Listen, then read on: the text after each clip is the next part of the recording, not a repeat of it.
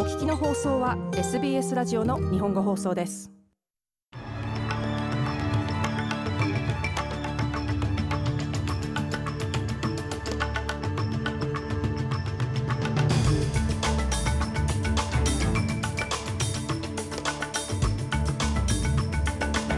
11月16日水曜日午後のニュースをシドニーから大場由美がお届けします。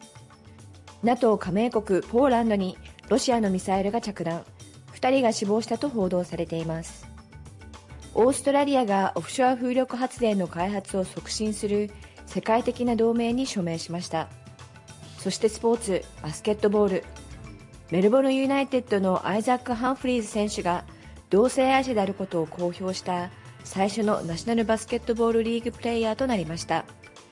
この時間の主なニュースです。ではニュースを始めます。オーストラリアのペニー・ウォング外相は、ロシアのミサイルがポーランドを攻撃したという報道について、深く憂慮すると自身のツイッターに綴りました。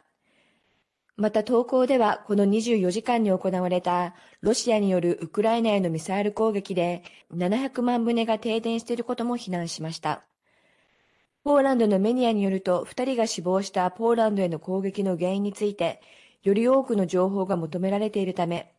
NATO 大使はポーランドの要請で本日遅くに会合する予定です。ウクライナはこの9ヶ月間の戦争で最も激しいミサイル攻撃を受けており、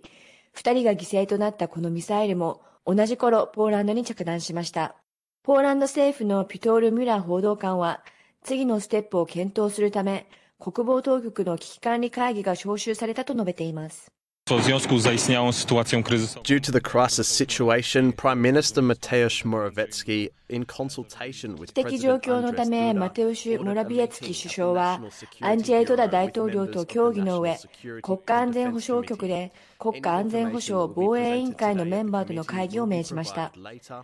本日委員会で発表される情報は後日提供され、必要であれば可能な限り公開される予定です。ピトール・ミュラー報道官でした。次のニュースです。ニューサーズウル州中西部全域を襲った洪水で、住人2人が行方不明となっており、緊急隊が捜索を行っています。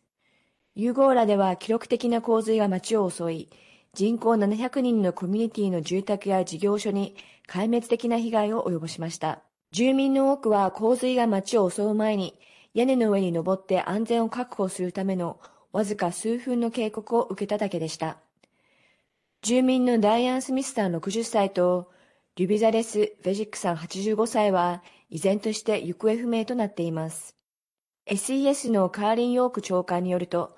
現在州で行われている緊急対応は歴史上最大規模の一つであると指摘しています。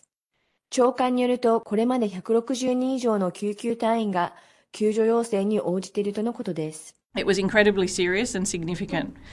信じられないほど深刻な状況です。日曜日の午後9時から月曜日の午前8時15分まで川の高さが2倍になり、ピーク時には9.75メートルにもなりました。その結果、180の支援要請があり、159人が救助され、その多くが家や会社の屋根から救助されました。カーリン・ヨーク長官はこのように述べました。また近くのフォーブスの町では、16日の今日、この2週間で2度目となる洪水が迫っており、ラクラン川が10.8メートルに達すると予想されています。これは過去70年間で最悪の洪水とされています。現在州内には121の洪水警報が出されています。次のニュースです。オフショア風力発電の開発を促進する世界的な同盟に新たにオーストラリアを含む10カ国が署名しました。グローバルオフショアウィンドアライアンスは2030年までに少なくとも380ギガワットのオフショア風力発電容量を共同で建設することを目標としています。これは建設に伴う財政リスクを軽減するための戦略を共有することによって達成されます。連邦予算にはオーストラリアにおけるオフショア風力発電所の開発を支援するため15億ドルが含まれていました。クリス・ボーエン気候変動相は、オーストラリアは2026年に太平洋島しょ国とともに国連気候会議を開催することも推進していると述べています。Climate change is the primary economic and security challenge for our region. 気候変動は私たちの地域にとって経済と安全保障上の主要な課題であり、青い太平洋大陸の存続を脅かすものです。だからこそ私たちは太平洋の家族が気候の緊急事態に対処するための開発と回復力を支援するために9億ドルを追加してこの地域の支援を強化しているのです。ですから太平洋諸国とともに2026年に COP31 を開催することを求めているのです。太平洋の声は何十年にもわたってこの議論をリードしてきたのであり、彼らの声に耳を傾けなければなりません。クリス・ボーエン気候変動相はこのように述べました。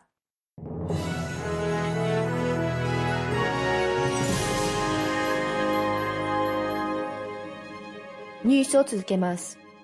同性婚の合法化から5年が経過したオーストラリアで、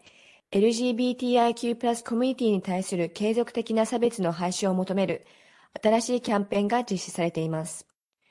オリンピックチャンピオンのイアン・ソープが立ち上げた Yes, What's Next キャンペーンは、宗教学校における LGBTIQ+ の生徒やスタッフに対する有害な強制治療、いわゆるコンバージョンセラピーや差別をやめるよう求めています。また、トランスや性別多様な人々の完全な平等と、国勢調査、センサスに LGBTQI+ の人々が含まれることも求めています。イアン・ソープ氏は、同性婚は擁護者たちによる平等のための戦いの始まりに過ぎないと語っています。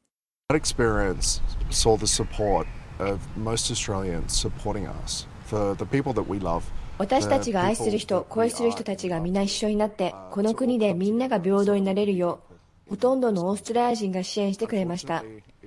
残念ながらそれは出発点に過ぎなかったので、今日に至るまで LGBTQI+ コミュニティの人々が直面する差別はあるのです。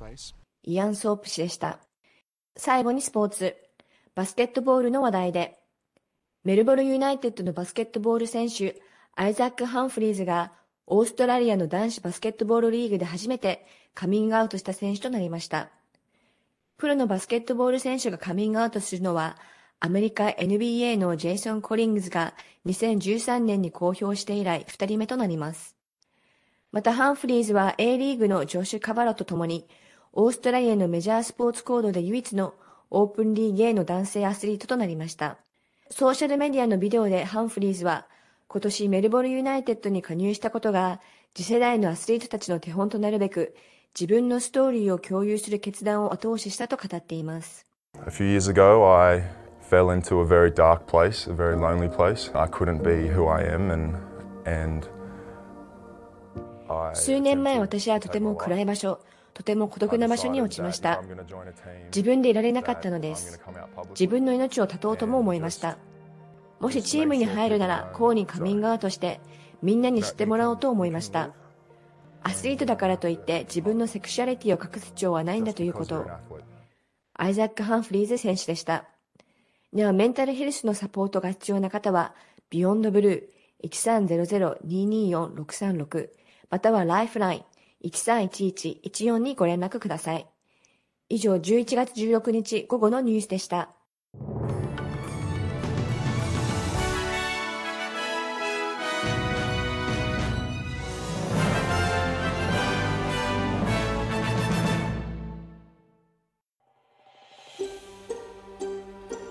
もっとストーリーをお聞きになりたい方は iTunes や Google ポッドキャスト Spotify などでお楽しみいただけます。